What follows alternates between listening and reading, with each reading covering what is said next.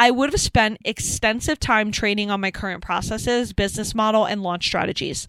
So think about it. There'd be a ton of meetings and direction. The launch would be entirely on me, and really we'd just be preparing for them to take on the next launch, not even this one. Welcome to the Millennial CEO Podcast. I'm your host and Nuyorican CEO coach, Kirsten Roldan, and I help build female founded companies all day. I work with legacy driven women. They want to retire their family, break generational ceilings, feed the block, all of the above. Get ready to learn how other entrepreneurs became better CEOs and receive business and mindset coaching from a Hispanic female serial entrepreneur so you can do the same. Let's dive in.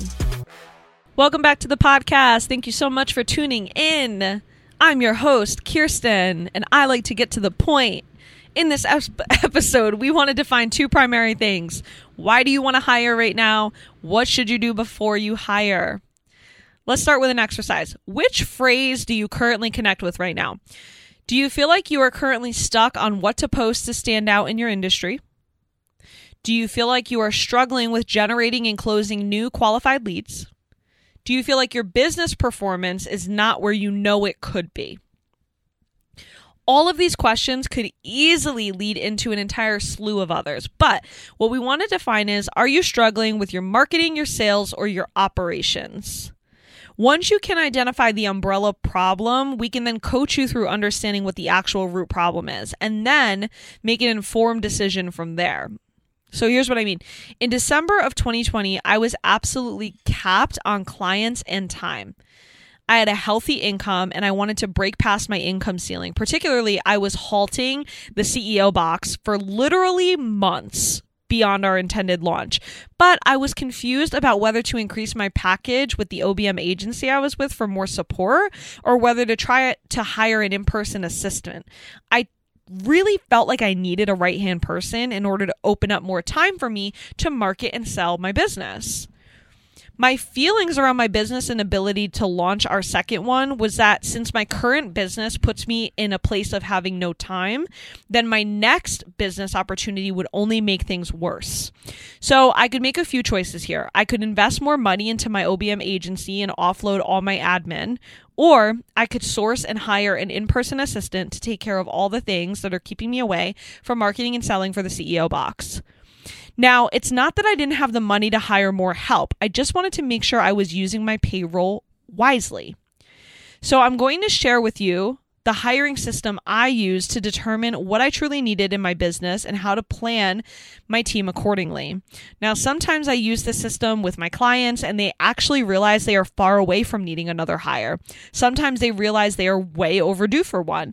I'm curious to see what your outcome is. Okay, first thing, why do you want to hire? Do you want to have more space to market your business? Do you want to just get a dreaded task off your plate? Do you want to create a system that will make your life easier? Do you think this hire will save you more money or more time?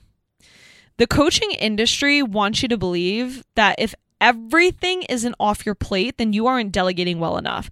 This simply is not true. It's not. If you want to keep your copywriting to yourself because it truly is enjoyable to you and you know the impact it has on your business performance, that's okay. I want to give you that permission. The key is to make sure your why is actually clear of any anxious or like shameful energy. So let's dive into your why. So for me in December 2020, I felt like the CEO box just wasn't ready to launch because I hadn't spent much time on it due to my busy agency. When really, my perfectionism was just causing me to procrastinate on launching. What I really needed was to get my brain and heart out of it with a second opinion so that I could just get it off the ground. I needed expert expedited support. I didn't need or have the time to train a brand new person to learn my business and launching and all those things. I needed a contractor that knew what they were doing so they could just do it.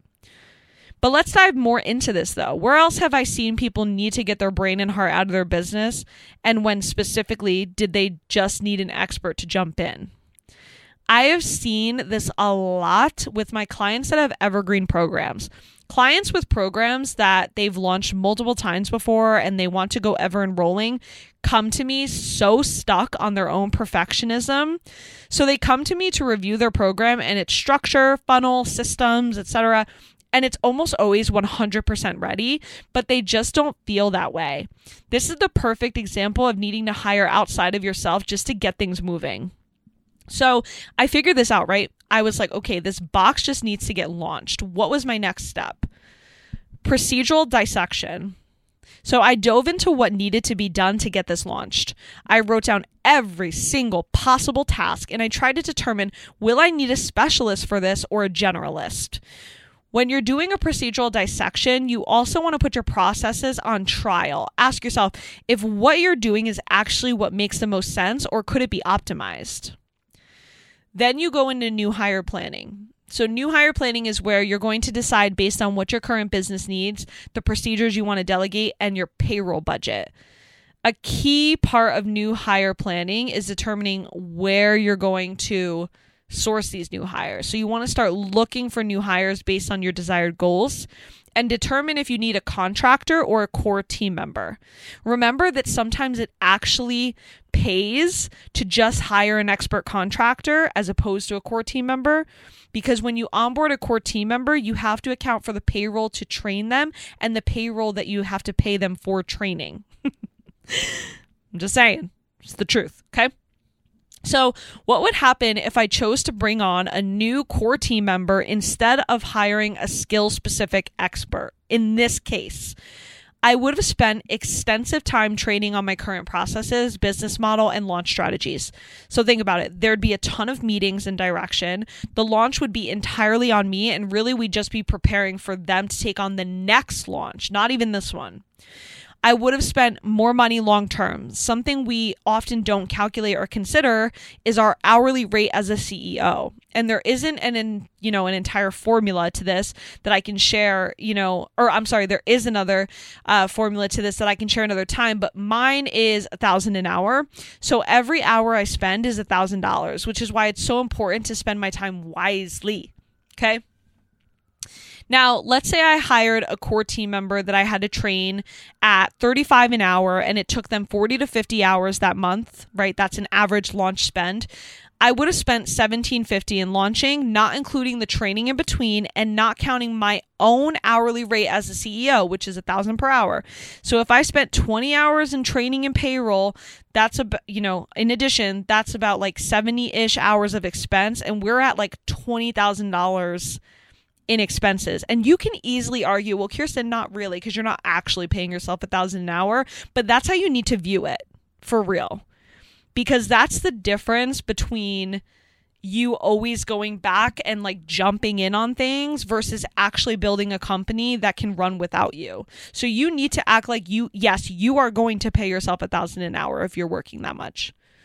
Right. So at that case, I'm at $20,000 in expense for this launch. When I could have hired an expert at 5 to 10K to just get it done with minimal involvement from me. So, this is why so many people start out hiring core team members like generalist VAs when they actually just need an expert and to wait on that style of hire for later. But there are also times when hiring a core team member makes the most sense. And you should be able to figure out, you know, figure that out based on the exercise I shared here. But before you hire a core team member, you want to make sure you define your core company values, which is really a separate conversation. But that's like, you know, a core bringing on a core team member is incredibly important and very, um, like you have to be strategic about it. While with a contractor, sometimes it's easy to just like wash and go kind of thing. I'm not saying that contractors are better than core team members. I actually believe in the power of entrepreneurship, like 100%. I just don't want you to hire a core team member when you should just hire a contractor. And I don't want you to hire a contractor when you should hire a core team member. Okay. So, was this helpful? If so, I want you to leave a review. Please, it helps the podcast so much. It takes you two seconds to hit five stars, takes you a few extra minutes to leave a one to two sentence review, and I would really appreciate it. Um, and as always, check out the show notes to see how we can work together. And thank you so much again for tuning in. I hope this helps you as you make your next hire.